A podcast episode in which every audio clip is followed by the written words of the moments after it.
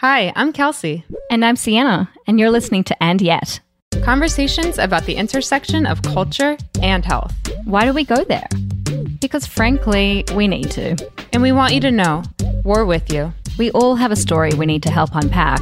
But where do we fucking start? And where do we even end? Here's your permission to meet us in the messy middle. The And Yet podcast with Sienna and Kelsey.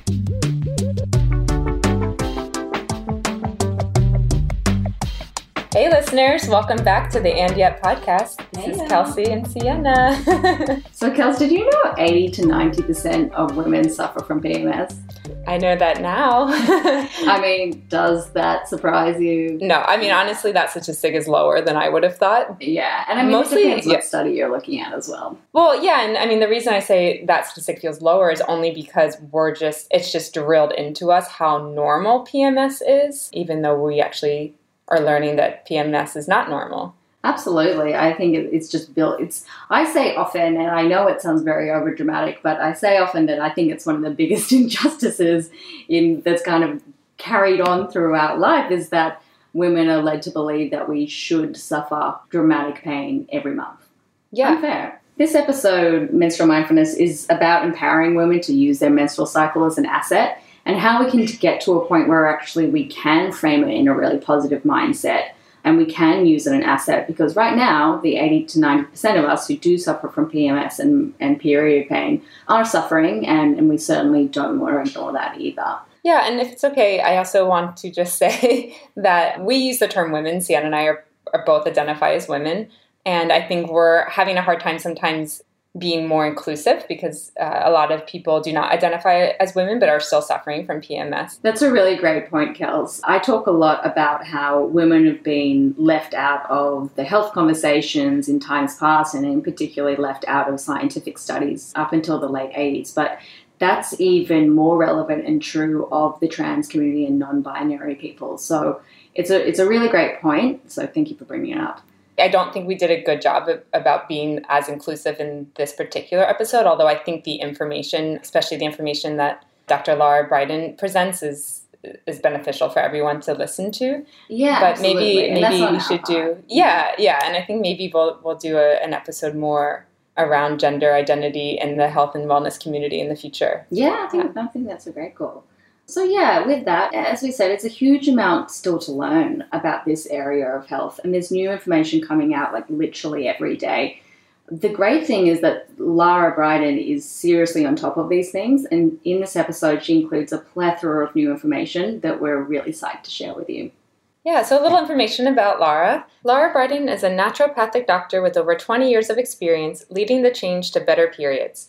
Her mission is to empower women to have easy, symptomless periods and join the worldwide period revolution. Lara's book, Period Repair Manual, provides practical period solutions using nutrition, supplements, and natural hormones. She currently splits her time between her home in New Zealand and her practice in Sydney, Australia. Welcome, Dr. Lara Briden. We're thrilled to talk to you this morning. Hi, thanks for having me. So, I was recommended Lara's book, The Period Repair Manual, by my sister in law, who's an absolute gem, because it was the first time I'd really felt like my natural feelings and, and inclinations around kind of menstrual health and, and, female health in general was was kind of confirmed and I felt like I, I wasn't alone in, in, this area. So thank you so much for that as a start. oh, you're welcome. but how did you become involved in, in this area of, of menstrual and hormonal health and and what led you to kind of take a more natural approach?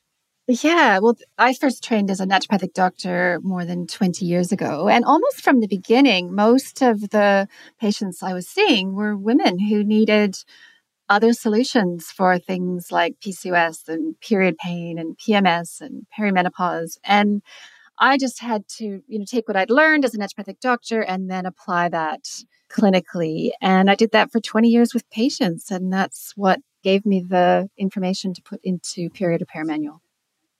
Wow. So w- were you seeing those types of questions more frequently than than others? I was just I don't know why, you know, I think every clinician would tell you that they just get start to get a certain kind of patient who's coming to them. So I was just seeing a yeah. lot of a lot of patients with period problems. I think, you know, at the end of the day, I think because they were just getting no answers from conventional medicine. Yeah. Absolutely. I, I talk about this. I think our listeners are probably going to get really tired of hearing me talk about it, but I have endometriosis. So it took a long time for me to find different methods that worked for managing my symptoms. So yeah, I think it's really important that women are being heard that, you know, there's other options and yeah. It's good to bring up endometriosis because it's for too long it's just been silent and unknown and women just being told, you know, it's just you, this is just how periods are, but no, as we all know, periods are not supposed to be painful. So that it's never you can never say that enough. Yeah, and and that leads us to so one of the main themes in in your amazing book is is talking about how menstrual health is an indicator of overall health. Can you talk a little bit what you mean by that? Yeah. The period, the menstrual cycle is not separate from the rest of our health, even though it's been treated that way by conventional medicine. Yeah. It's been kind of put in the too hard box, really, in this compartmentalized you know, yeah, part of your body saying, "Oh, don't worry about that. You know, we'll just give you the pill for that." And then there's then there's the rest of your health. But of course, it's not separate from the rest of our health. In many ways, as you say, it's an indication of our underlying health. And so that's why in Period Repair Manual, I talk about our period being our monthly report card. It's a very handy way to kind of check in with what's happening. And more and more, I've been thinking that I actually feel sorry for men that they don't have periods for that reason. They don't get to have that nice barometer of what's going on. yeah. Well, so what could our what can our periods tell us or what are they telling us? Yeah, well one of the first things to mention cuz this this this needs to be said is that getting a period is getting a period, which and by period I mean an ovulatory cycle. So a proper natural mm-hmm. menstrual cycle where ovulation happened and then you have a what's called a luteal phase, which is the second half of the cycle, and then you have a bleed. That's that's the only kind of bleed that can really be called a period. Any other mm-hmm. kind of bleed, whether it's a pill bleed or what's called an anovulatory cycle, uh, just a, a cycle where ovulation did not occur, those are technically not periods. So, in answer to your question of what can a period tell you, if you're having a proper period, as in you're ovulating regularly, then you know that the body is pretty happy about a number of things. Number one being it's happy that you're getting enough to eat. And I mention this mm-hmm. because I'm seeing this more and more. And I've been practicing for like 25 years. So this is, I'm telling you, this, this, the last five to 10 years, there is a really strong uptick in women losing their periods because of undereating, either because of undereating really? or undereating carbohydrates. And it's really concerning right. to me. So I can never, yeah. this is one of my things that I keep repeating is, Mm. You know, there are lots of different reasons potentially to lose a period, but one of the big ones is that you're not eating enough. So, yeah. And do you think it's the last five to 10 years because of the popularity of the Atkins and keto and that kind of thing? Or, yeah. Why do you, why do you think it's, yeah. Okay. I do actually. I think it's, I think it's a lot of health bloggers who, mainly men who, have literally like no idea of what women's bodies need. Basically, have this yeah, idea totally. that this diet worked for me, ergo, therefore, it's fine. It's good for everybody. And I can't tell you how many Twitter arguments I've had with, you know, some 40 year old guy who's saying, but you know, what, you know, things like mansplaining to me about a low carb diet. I'm like, look, oh di- the diet that, the diet that works for you may not be the diet that's going to work for a 20 year old girl. Like totally. that should be obvious when you think about it. But yeah. yeah. sorry, I'm feeling a bit feisty this morning about no, I, yeah, please get feisty. yeah. yeah. Yeah.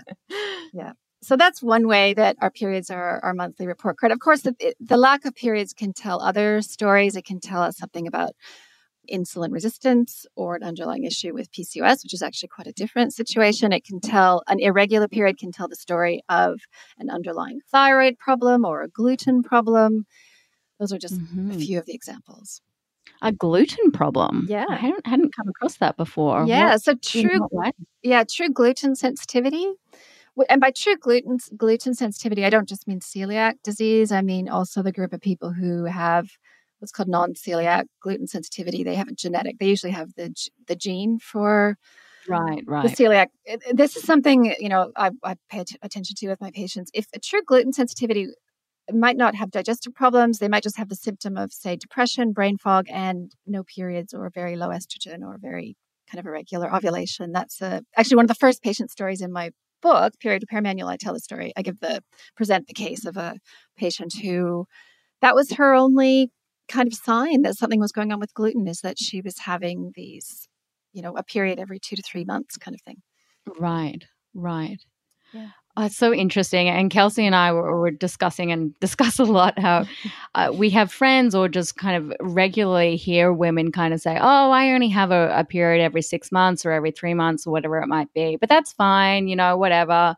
And yeah. very much brush it off as, as either kind of normal. Yeah. Like I've, I have friends who are like, Oh, my sister's the same way or my mom's the same way. And I'm just inside cringing, like, no, that's not yeah. normal. Like, that's not healthy. And you might feel okay, but something else is going on let me respond to that because that's actually such Please. an important yeah so that's that goes back to what i was just saying before that okay those when people say i have only a few periods per year those are not periods so mm-hmm. as in they're not what i just described is an ovulatory cycle so is that term do you think your listeners will kind of know an ovulatory cycle is a a cycle a, a menstrual cycle where ovulation happened and you went through all the right stages to make estrogen and then progesterone. It's a very specific thing that mm-hmm. we do. And that that's why the period is monthly because that's about how long it takes to do that.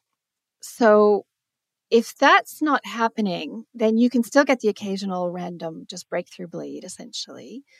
Right. And they're not real periods. I just this is all fresh in my mind because I just wrote a blog post called Three Signs Your Period is Not Really a Period, so readers, oh, your, perfect. Your, listeners can read about it more there. Ovulation is the main event of our hormonal yeah. life. Ideally, we should be ovulating, you know, when we're in our years between kind of 15 and 50, we should be ovulating about once a month if we're not pregnant or breastfeeding. And the advantage of that is that's how we make hormones. That's how we make estrogen, and particularly that's how we make progesterone, which gives us long term benefits. So the way I describe it is every ovulatory cycle is like a deposit into the long term bank account of health. Builds bone, it's good for the cardiovascular system, it's good for the brain. And it's that little kind of deposit every month, right? If that makes sense. Mm. So mm. that's why women who don't get periods or don't ovulate have a you know have a problem with bones long term have a greater risk of osteoporosis have a greater risk of heart disease, have a greater risk of dementia. This is all in the science and the literature. And the yeah. same goes for the pill. We do need to just just state that again. The pill bleeds are not periods. So with the pill, of course, you have yeah. no ovulation. You make no progesterone. The the drugs in the pill have names like levonorgestrel and drospirenone, and they're not progesterone, and they don't give the same benefits for long term health of bone, brains, or heart which is why you see the same thing with the pill. So you see, there's not a lot of information about this yet, but what we do know is that women who take the pill do not reach what's called peak bone density. So they don't build up bones wow. in their in our early 20s like we're supposed to. You know, potentially there's potentially I predict with the pill, you know, we're going to see some long-term trends in terms of other potential issues. Certainly we know the pill affects mood and I think that one of the reasons is yeah. it because it robs us of the the hormones estrogen and progesterone that our brain actually needs for health and for mood. So yeah, it's yeah. about I'm a, cheerle- I'm a cheerleader for hormones. I guess you can put it that way. yeah, I love it. No, honestly, it's so That's a great way to put it. Yeah, yeah, it's beautiful how how positively, in a very kind of like relaxed way that you talk about it, yeah. which is which is really helpful. Yeah. And I, I loved how you kind of said that you feel sorry for men yeah. not actually having that. Like it's usually such the reverse vernacular, and it's so nice nice to hear that. I know, and also if you just com- to compare with men because of course the whole everything about health is from the male perspective. So in the general yeah. conversation about health that's actually a conversation about men's bodies. So anything about women's so bodies it's so true. Yeah. especially in the natural health and the kind of nutrition and the it's all about a lot yeah. of you know what works for men. And then they kind of do a little side issue. It's like oh a little post note ps oh plus you know if you want to make a baby then it's a bit different. But you know that that's not that's women's hormones and bodies are not just for making babies. Like this is how our body works. Having estrogen yeah. and progesterone every month is how our body works. We need those hormones just as much as men need testosterone. So mm-hmm. to say that, that women don't need ovulation would be literally like saying to men you don't need testosterone until you're ready to make a baby you know, that's essentially what oh, it's so profound. it's so true. Ah, oh, yes, that is. They could all do with a little less. I'm, I'm yeah, my, my, opinion, but yeah, true that. And also, I kind of, you know, they they have their own hormonal cycle in a way, right? It's just more on a daily basis. Like they start out with more testosterone, exactly. just, yeah, they have yeah. a they have a circadian, and we do too. Actually, we have this. We have both. We have this. We have the daily and right. monthly. They have a monthly hormonal cycle, and but the thing is, again, you know, if men had to make their testosterone in a monthly cycle the way we make our hormones, we would never stop hearing about ovulation. It would be they'd be talking about it all the time. if right, if, if yeah. they needed it. So I'm just trying to reclaim this, you know, for for general health. It's not just a fertility thing. It's not just yeah. Yeah. No, here, here. Well, and along those lines, I think what else women hear about our hormones and our cycles is that PMS is normal that women just get crazy for a week out of the month, you know, all these terms that we're kind of faced with. And I don't think that PMS is actually normal. And I don't think that you think that either. no, exactly. yeah, maybe you could kind of tell us a little bit more like what symptoms are normal or considered healthy sure. and, and, what really aren't. Yeah, yeah. Okay. So our hormones fluctuate. That's a good thing that's actually because that's the way hormones work. So just kind of back to my key mm-hmm. message briefly about how hormone, female hormones are an asset, not a liability. And they go up and down. And we do need some degree of resilience, kind of a physiological resilience to ride those ups and downs because Yes, so as estrogen is high in the first part of our cycle in the follicular phase, it, it's quite stimulating. It can create almost sort of a euphoria certainly a much more outgoing, confident feeling leading up to ovulation. A lot of women celebrate that.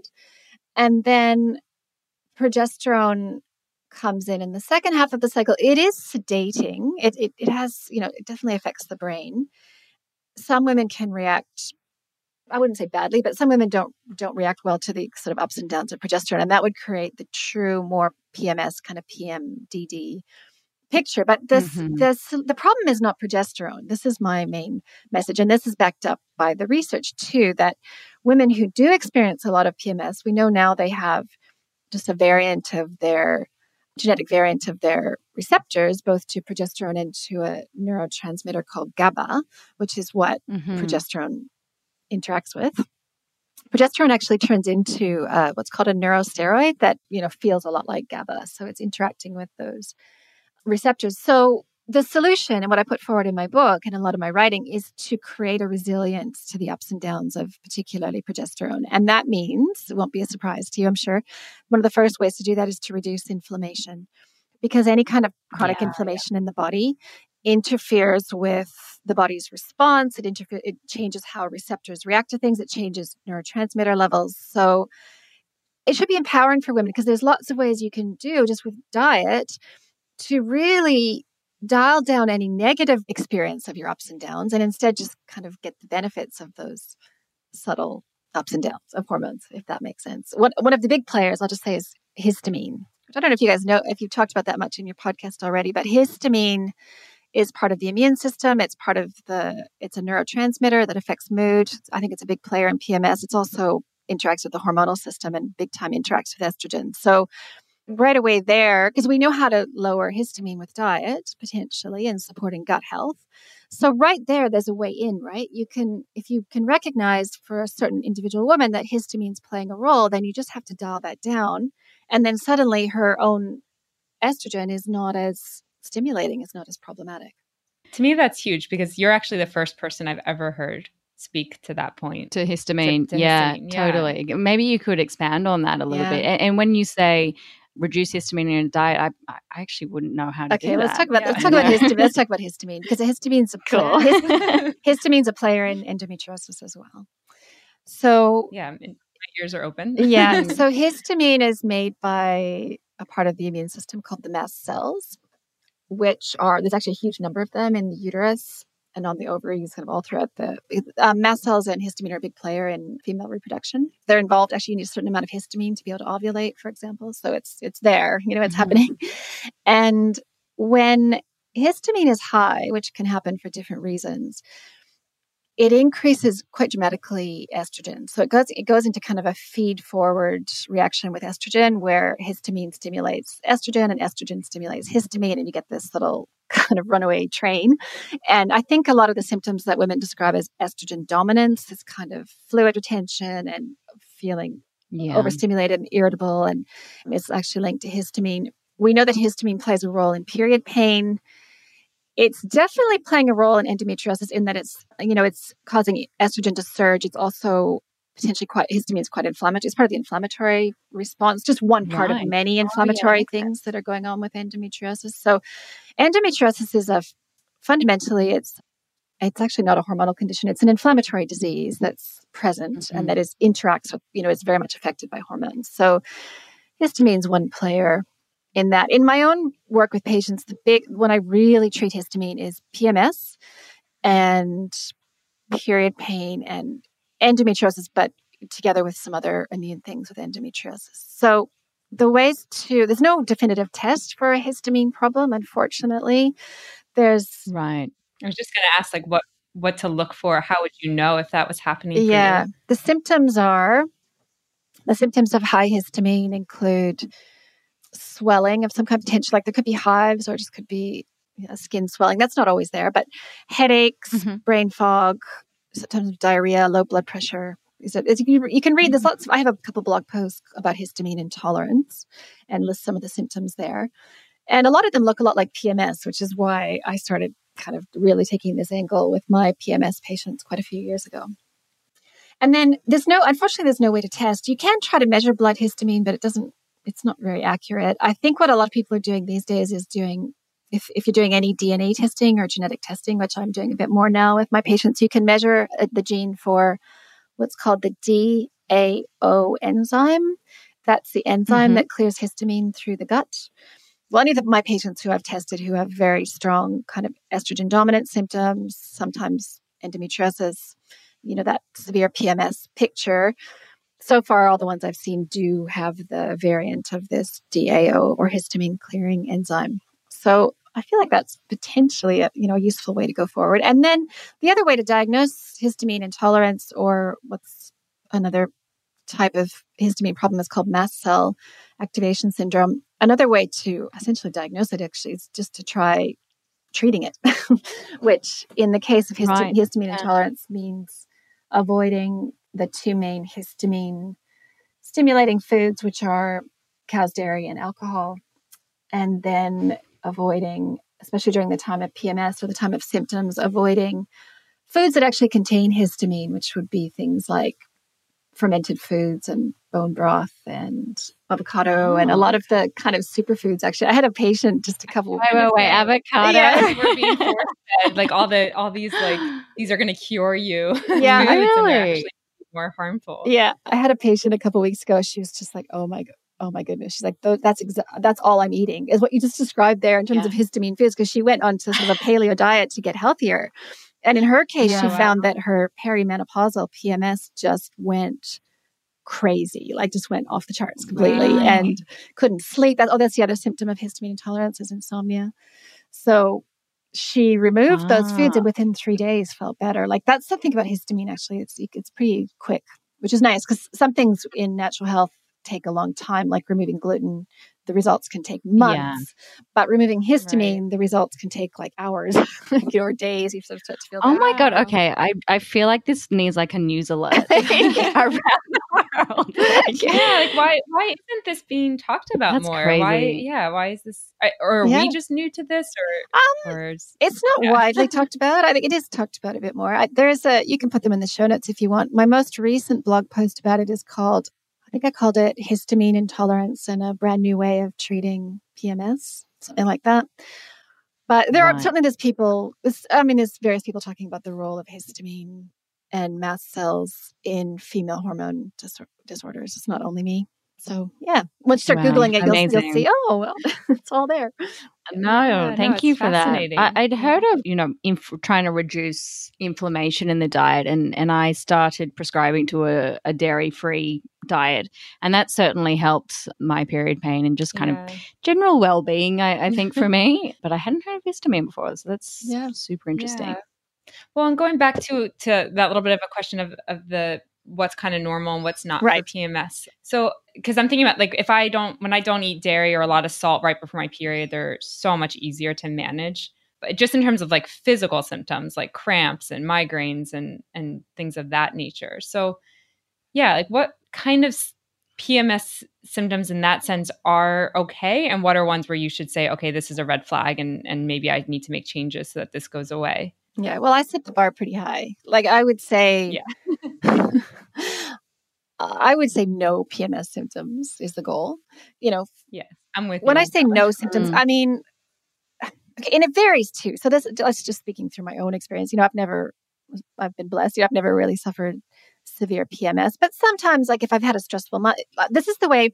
You know, PMS is actually a very it's also a monthly report card, but a much more finely tuned one. So even if you've just had a stressful month or two, you can show up in your PMS before it would ever go on to affect things like period regularity or anything like that. So I, I might say no PMS, you know, a period that just arrives really with no, you don't even know it's coming kind of thing. It's like, oh, my period up tells me it's coming or, oh, it's here. That's the extent of it. But, you know, like if there's been stress or if the diet hasn't been great, you know, there could be a, like a slight wobble with the nervous system. Like for me, it would be a bit of insomnia or a bit of breast swelling, like just a sense that something, you know, something Mhm. subtle is going on.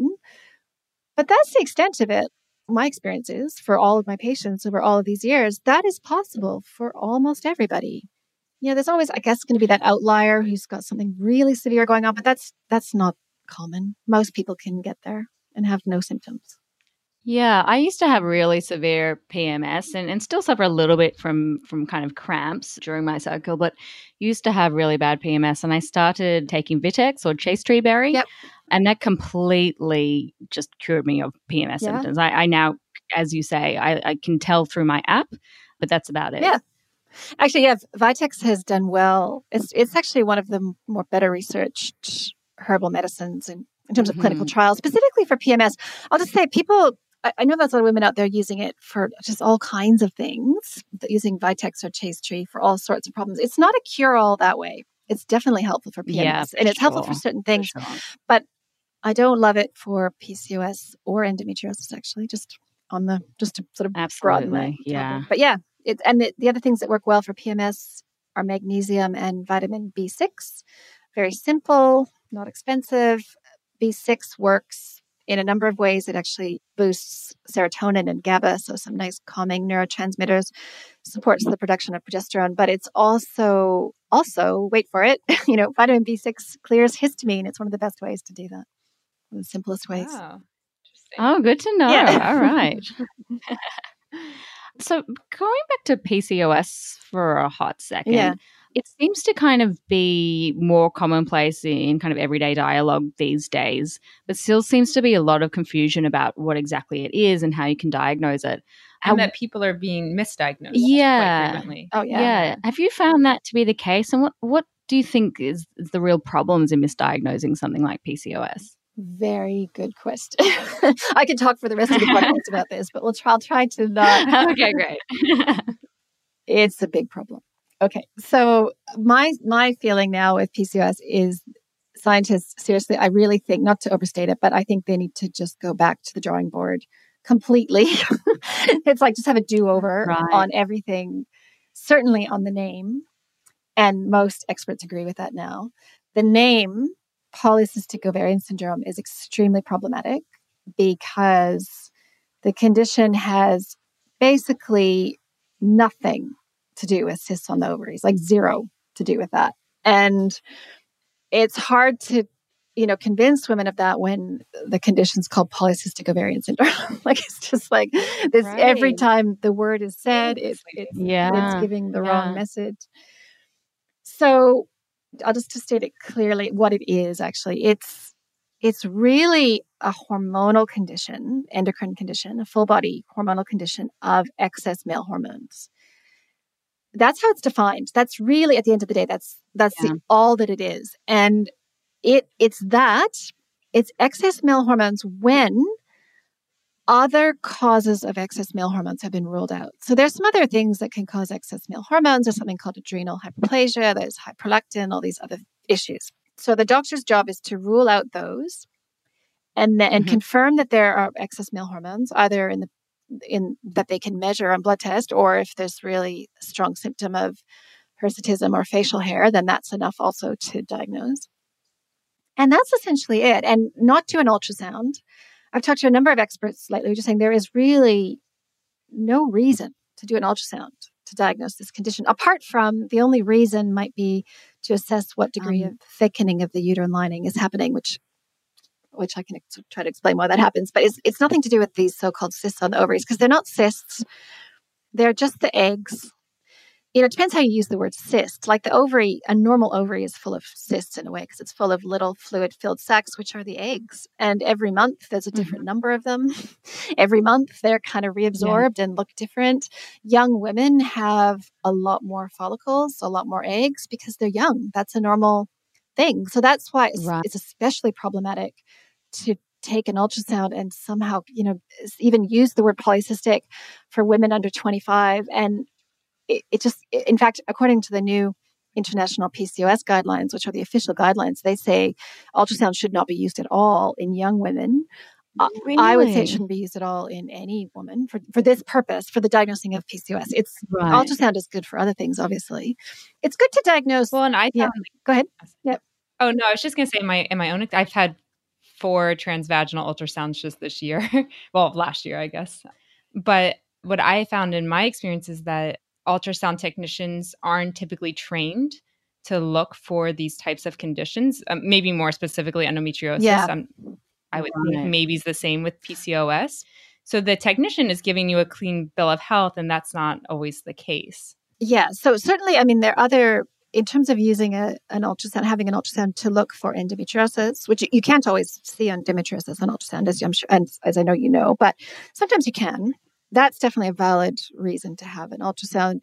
The ultrasound can pick up other kinds of ovarian cysts, of which there are many different kinds, which some are more serious than others. An ultrasound can be used for that. But the problem isn't so much like with PCOS, it's the fact that polycystic ovaries is not a thing. you know, it's not a it's not a, it's yeah. not a disorder. like it's not a thing to find. It's not like an ovarian another kind of ovarian cyst or endometriosis, which are diseases, which are you know a problem. And ovarian a polycystic ovary is normal, can be normal, can occur in normal women, and in fact, it does occur in women, normal women, or you know, women with normal hormones a lot of the time, at least a third of the time, and occurs in young women all the time. So you see the problem with trying to see a polycystic ovary and say anything about it. It doesn't mean anything. And and likewise, you can have full blown PCOS, the hormonal condition, excess hor- excess male hormones, and not ovulating, and have normal looking ovaries on ultrasound. So it really, right. it really needs to be the diagnosis of the hormonal condition PCOS needs to be come at from the perspective of answering two questions. You know, are there male hormones present? Excess male hormones because it's normal to have some male hormones, of course. And mm-hmm. is there potentially a problem with irregular ovulation or having what are called anovulatory or not ovulatory cycles? Those are the two the two main parts of PCOS. And just to make it even more complicated, I think I, I do manage to be quite a bit more clear about this all in my book because it's a complicated topic. Big time, yeah. Okay, here's the other thing to understand. So, if we can agree that PCOS is elevated male hormones plus probably irregular ovulation, although that doesn't have to always be there, but let's say we agree that that's the diagnostic criteria for the hormonal condition. The complicating issue is you can meet those criteria for lots of different reasons. Like you could have kind of arrived at that place where you have high male hormones and you could have arrived there because you're in a full blown insulin resistant picture, which is insulin resistance is pushing up your testosterone, or as a completely separate thing that's happening, you could arrive at that same diagnostic criteria because your adrenal glands are pumping out too much male hormone. That's another type, if you will, of PCOS that qualifies for the diagnosis of PCOS, but is very different from the woman who has insulin resistance if that makes sense. Like the, the underlying driver or reason for why you have male hormones can be different. So with my work, I, I just say kind of move past the PCOS diagnosis. Well, first of all, question if you even have PCOS, because a lot of the time you're told that you do and you don't. And then if you're con- convinced that you do have it, then look beyond that and look deeper. What I call deep diagnosis in my book is to look at what is driving it. Is it a temporary post pill situation, which is pretty common? Is it insulin resistance, which is the standard classic version of PCOS, but not everyone has that? Is it adrenal glands? Is it is it inflammation? It can be other things that have pushed you there. And then treat that, right? Because there's no you can't treat yeah. something like just excess male hormones that could have happened for lots of different reasons. You can't like you need to treat the underlying reason. Yeah, I think it's mm. it's a really important to to reiterate. Kind of, you're not suggesting that that women who are suffering from PCOS, what is determined as PCOS symptoms, aren't having the symptoms. It's just that it's being ill defined. Is that fair to say? Yeah. Well, let's let's clarify what the symptoms are. So PCOS. Yeah. yeah, yeah so first of all, I'll just say straight off the bat, pain is not a symptom of PCOS. Pain is not a symptom. Okay, that's good. That's good to point yeah. out. Pain is not a symptom. PMS is not a symptom. Women may have those symptoms, may have pain, may have PMS, may have things going on, and also have been told they have PCOS, but those symptoms are not from the PCOS. Right. So just to clarify, because so many times I've had women. Yeah, that's really important. It's really, that's really it's important. really important. And back to endometriosis, I've had so many patients who are in terrible pain. Imagine this scenario: you're in terrible pain. The doctor doesn't really know what's going on. The doctor does an ultrasound, sees polycystic ovaries, which many women have at one time or the other, which doesn't really mean anything, but says to you, yeah. you have polycystic ovaries, and both you and the doctor are thinking, oh, good, okay, that's an explanation for the pain. Yeah. In reality, you actually have endometriosis that wasn't seen on the ultrasound and that nobody is talking about because it's a you know hidden, difficult to diagnose condition. So then I guess I've yeah. had these patients and readers that told, okay, I'm in pain someone saw polycystic ovaries. Okay, so now I'm going to reduce sugar and do all these things for PCOS, and my pain is unchanged because the treatments for PCOS don't treat pain. Right.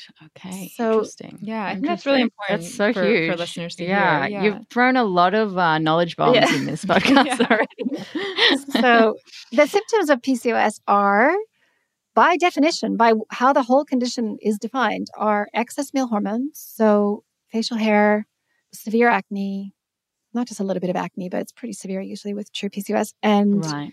potentially male pattern hair loss, like a top of the head hair loss. So those are the main symptoms, plus not ovulating regularly, having what are called anovulatory cycles, cycles where you don't ovulate, so you don't make progesterone, which in the big picture is a problem because if you don't make progesterone, then the uterine lining can become too thick. This is something I mentioned earlier. I just when I was talking about Mm-hmm. The one reason that women with PCOS should potentially have an ultrasound is to check whether that's happening, whether their uterine lining is thickening because of the lack of progesterone. So those are symptoms, those are all real. I mean, PCOS is very real.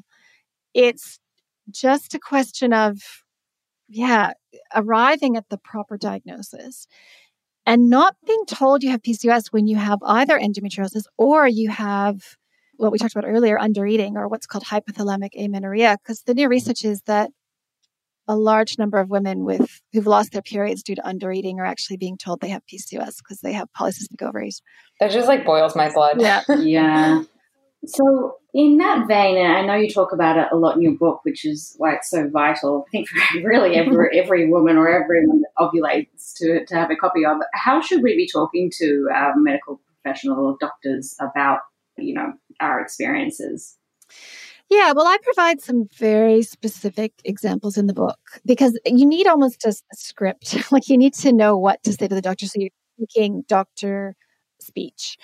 So, you know, with the case of endometriosis, I, spe- the, I think the example I give is say to the doctor, okay, I'm in pain. And just to, to illustrate that, I take, you know, whatever it is, like maximum dose eight Tylenol per day or something, and I take this many painkillers, and it doesn't even touch it. Like I can't even get off the couch and go to work on those days because I'm in so much pain. Like just to really kind of quantify it for the doctor, so they're not just like, oh yeah, period, you have period pain, you know, so does everyone. No, yeah, I have okay.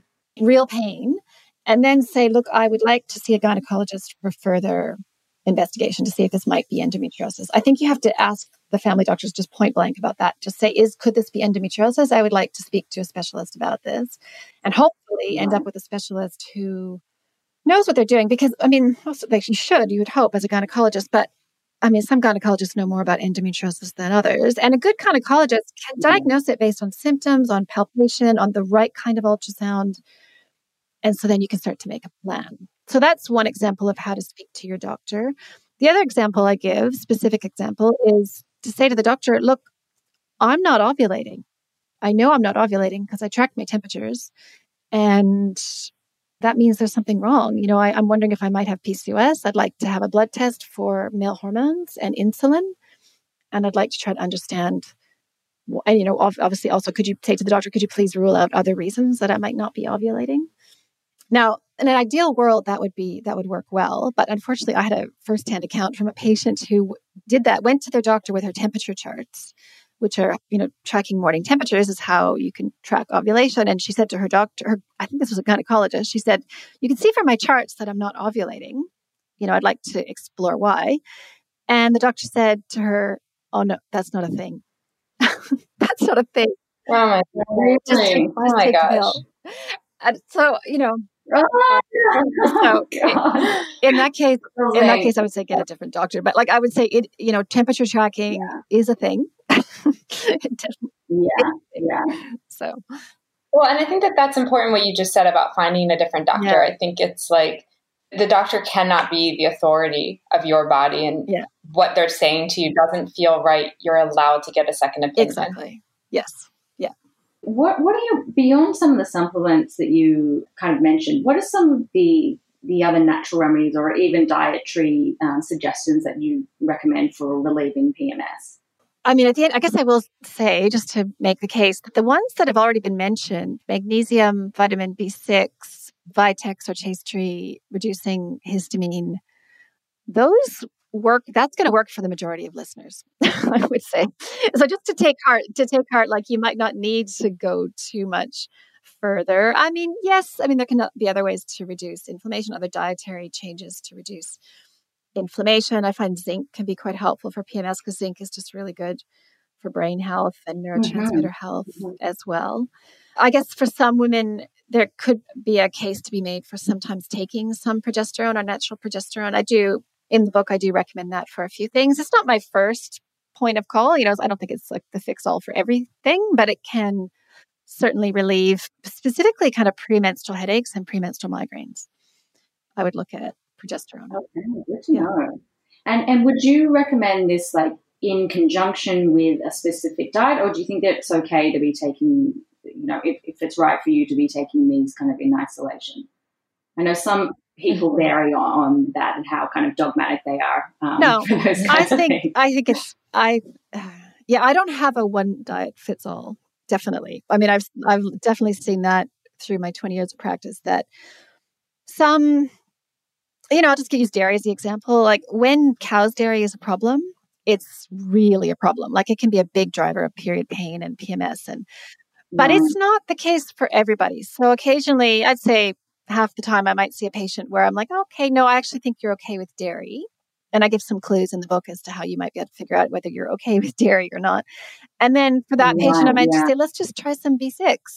Like uh, it's very boring, but you know, and on its own. And then she might find that, okay, that's just all I needed to kind of just get me, you know, reduce my symptoms enough to where I'm happy, or, you know, if she wants to go further. Because keep in mind, not everybody necessarily needs to have zero symptoms. I mean, I held I held that out as the ultimately what's possible for women is to have zero symptoms, but I don't know that one of the things I'm troubled about in the wellness industry is this idea of constant constant kind of self-improvement project that not this idea that our health yeah. our health is just never good enough it could always be better we could always you know this and it's exhausting or that we should never feel pain or we should yeah. never feel tired. Yeah. Yeah. so with some of my patients, if they're like, no, I'm good, you know, I, I have a little bit of PMS, but I'm not too worried, you know, that B6 took care of 80% of it, then I'm like, good, okay, well, that's all you need to do then.